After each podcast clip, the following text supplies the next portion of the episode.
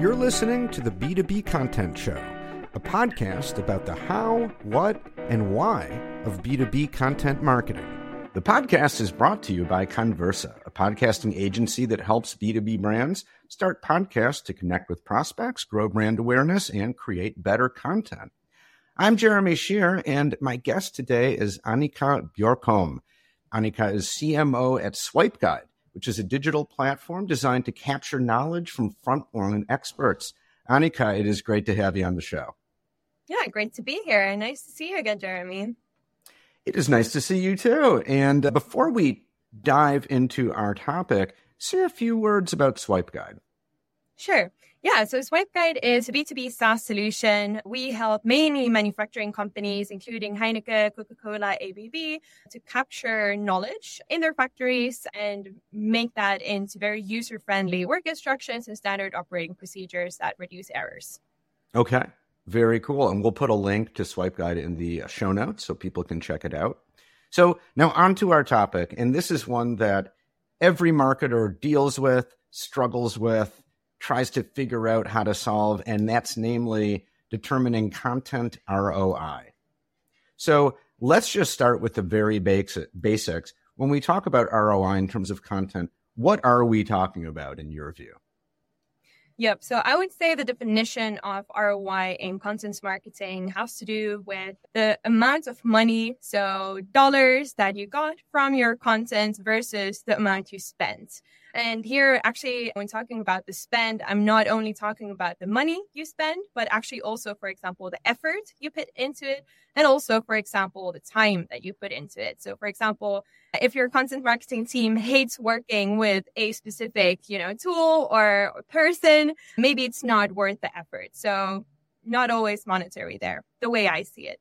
Mm-hmm. Okay.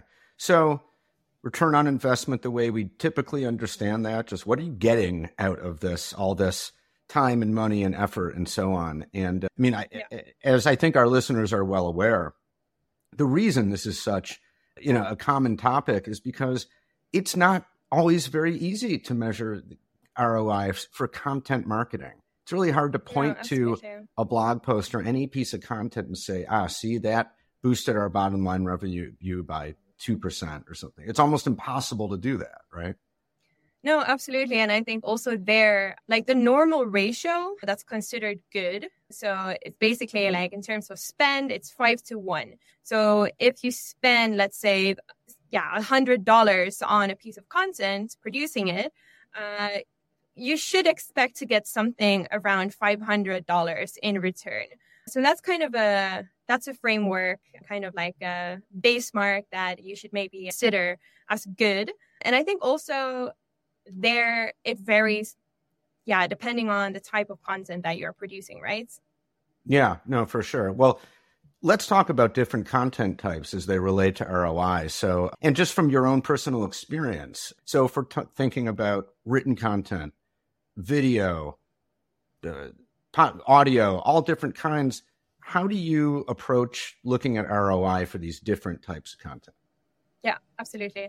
So I would say companies typically tend to start with the easy stuff, right? Like blog posts. They're cheap and easy to produce, and they're also easy to update. And I think here you can be very specific and answer specific questions as well. There, typically, I would say measure based on our, for example, traffic or the number of sessions, and actually how many, let's say, inbound demos did those generate? So basically, how many people landed on that specific blog post and kind of started the interaction with your company?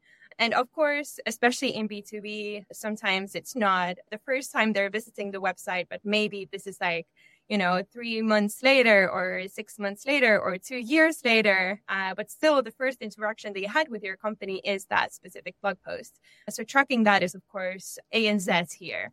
I think also, of course, for video, as you were mentioning, it's often more costly and it's also more difficult to update. So here I would say focus on quality, but remember to standardize so that you have kind of a, a easy way to deal with future videos that you're creating as well.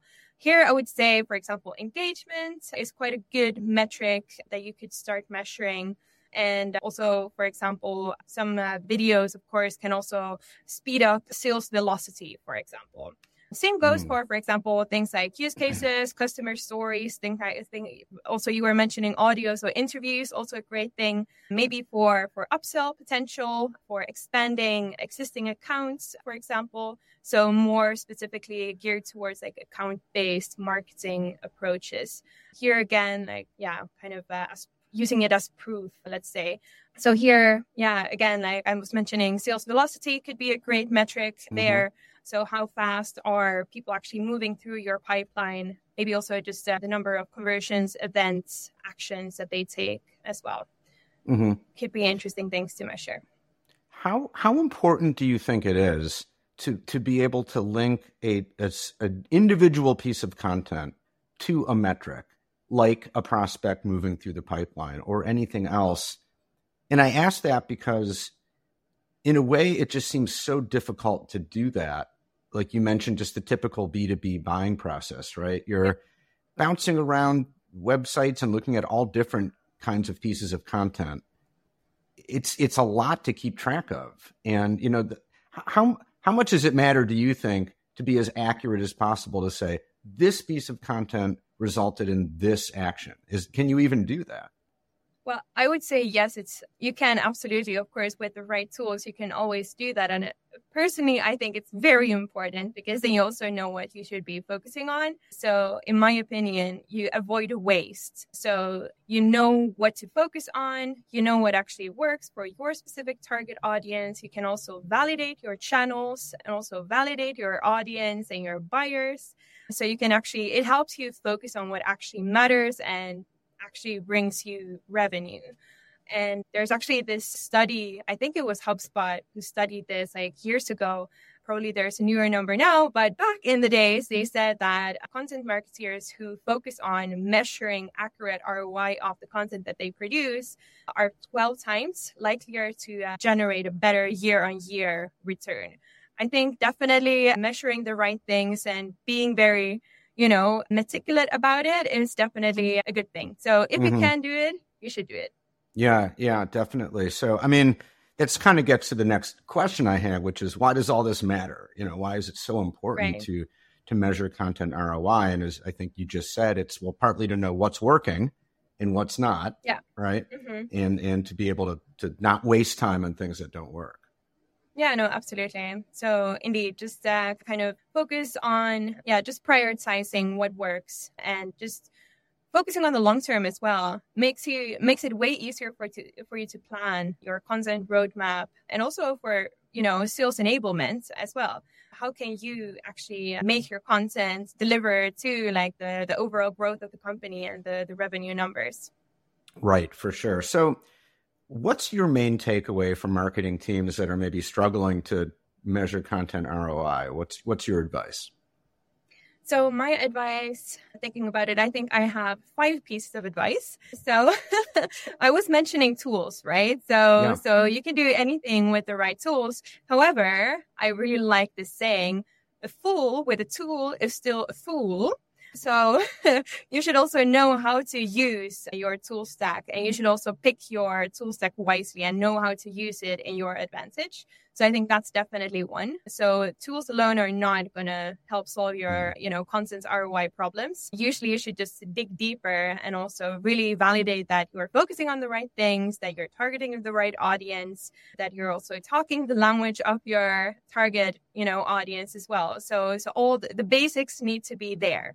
I would mm-hmm. also say don't shy away from from using freelancers and also you know choose your freelancers wisely. And also basically you know you, you should be picky. And there's a lot of really great content freelancers out there who also know the value of you know delivering content that actually uh, can bring you revenue. Then i would say don't only focus on you know we were just talking about the, the text part and the video part but focus on the creatives as well. So if you're writing blog posts, don't just chunk out, you know, the text. Think about the unique images that are part of those blog posts as well. Those can generate some really great, unique backlinks as well. Mm. So I would say just kind of gearing it towards SEO here as well, I think that's definitely a really important thing to keep in mind as well. So focusing on unique visuals. And also being in business for a couple of years, I think, of course, also content pruning is definitely mm. something worth mentioning. So go back and uh, just revisit whatever you've published in the past as well. Make sure that it's still relevant, that it's up to date. Like content decay is real. So don't forget your existing content. So keep it relevant um, as well. And I think also actually one thing a lot of content marketers are staring blindly at like the number of traffic or like the, the traffic numbers that their content is generating. However, I would say also don't be afraid to be very specific with the content that you're creating. Sometimes the very, very specific piece of content generate the biggest ROI. So, you know, even though, yeah, low traffic is not always a bad thing. Mm. So there's less competition and it's more niche. So it makes it easier for your audience to find you and vice versa. Okay. Wow. That's a lot of great advice a lot, a lot to take in there. So uh, we're gonna give our listeners a chance to absorb all that. And meanwhile, Annika, I'll just ask one more question, which is, how can people reach you? Yeah, sure. So you can find me on LinkedIn. It's just Annika Björkholm, my name. I think there's one other person in the world with my name, so it should okay. be pretty easy to find me. so yeah, you can find me on LinkedIn. Okay, excellent. And as always, we'll put a link to your LinkedIn page in the show notes. And well, Annika, thank you so much for a great conversation. Really interesting stuff. Yeah, thank you so much for having me, Jeremy. That's it for this episode of the B2B Content Show. You can subscribe anywhere you get podcasts on any podcast app. And while you're at it, you might as well give the show five stars and leave an over the top comment about how much you love the podcast. If you'd like to be a guest on the show, or you know someone who you think would be a great guest, let us know. You can contact me at jeremy at connversa.com. That's C O N N Versa.com. The B2B Content Show is brought to you by Connversa Podcasting. Check us out at connversa.com to learn more about how we help B2B brands start podcasts to connect through conversation with the buyers and decision makers you need to get to know to grow your business. Thanks for listening, and we'll see you next time.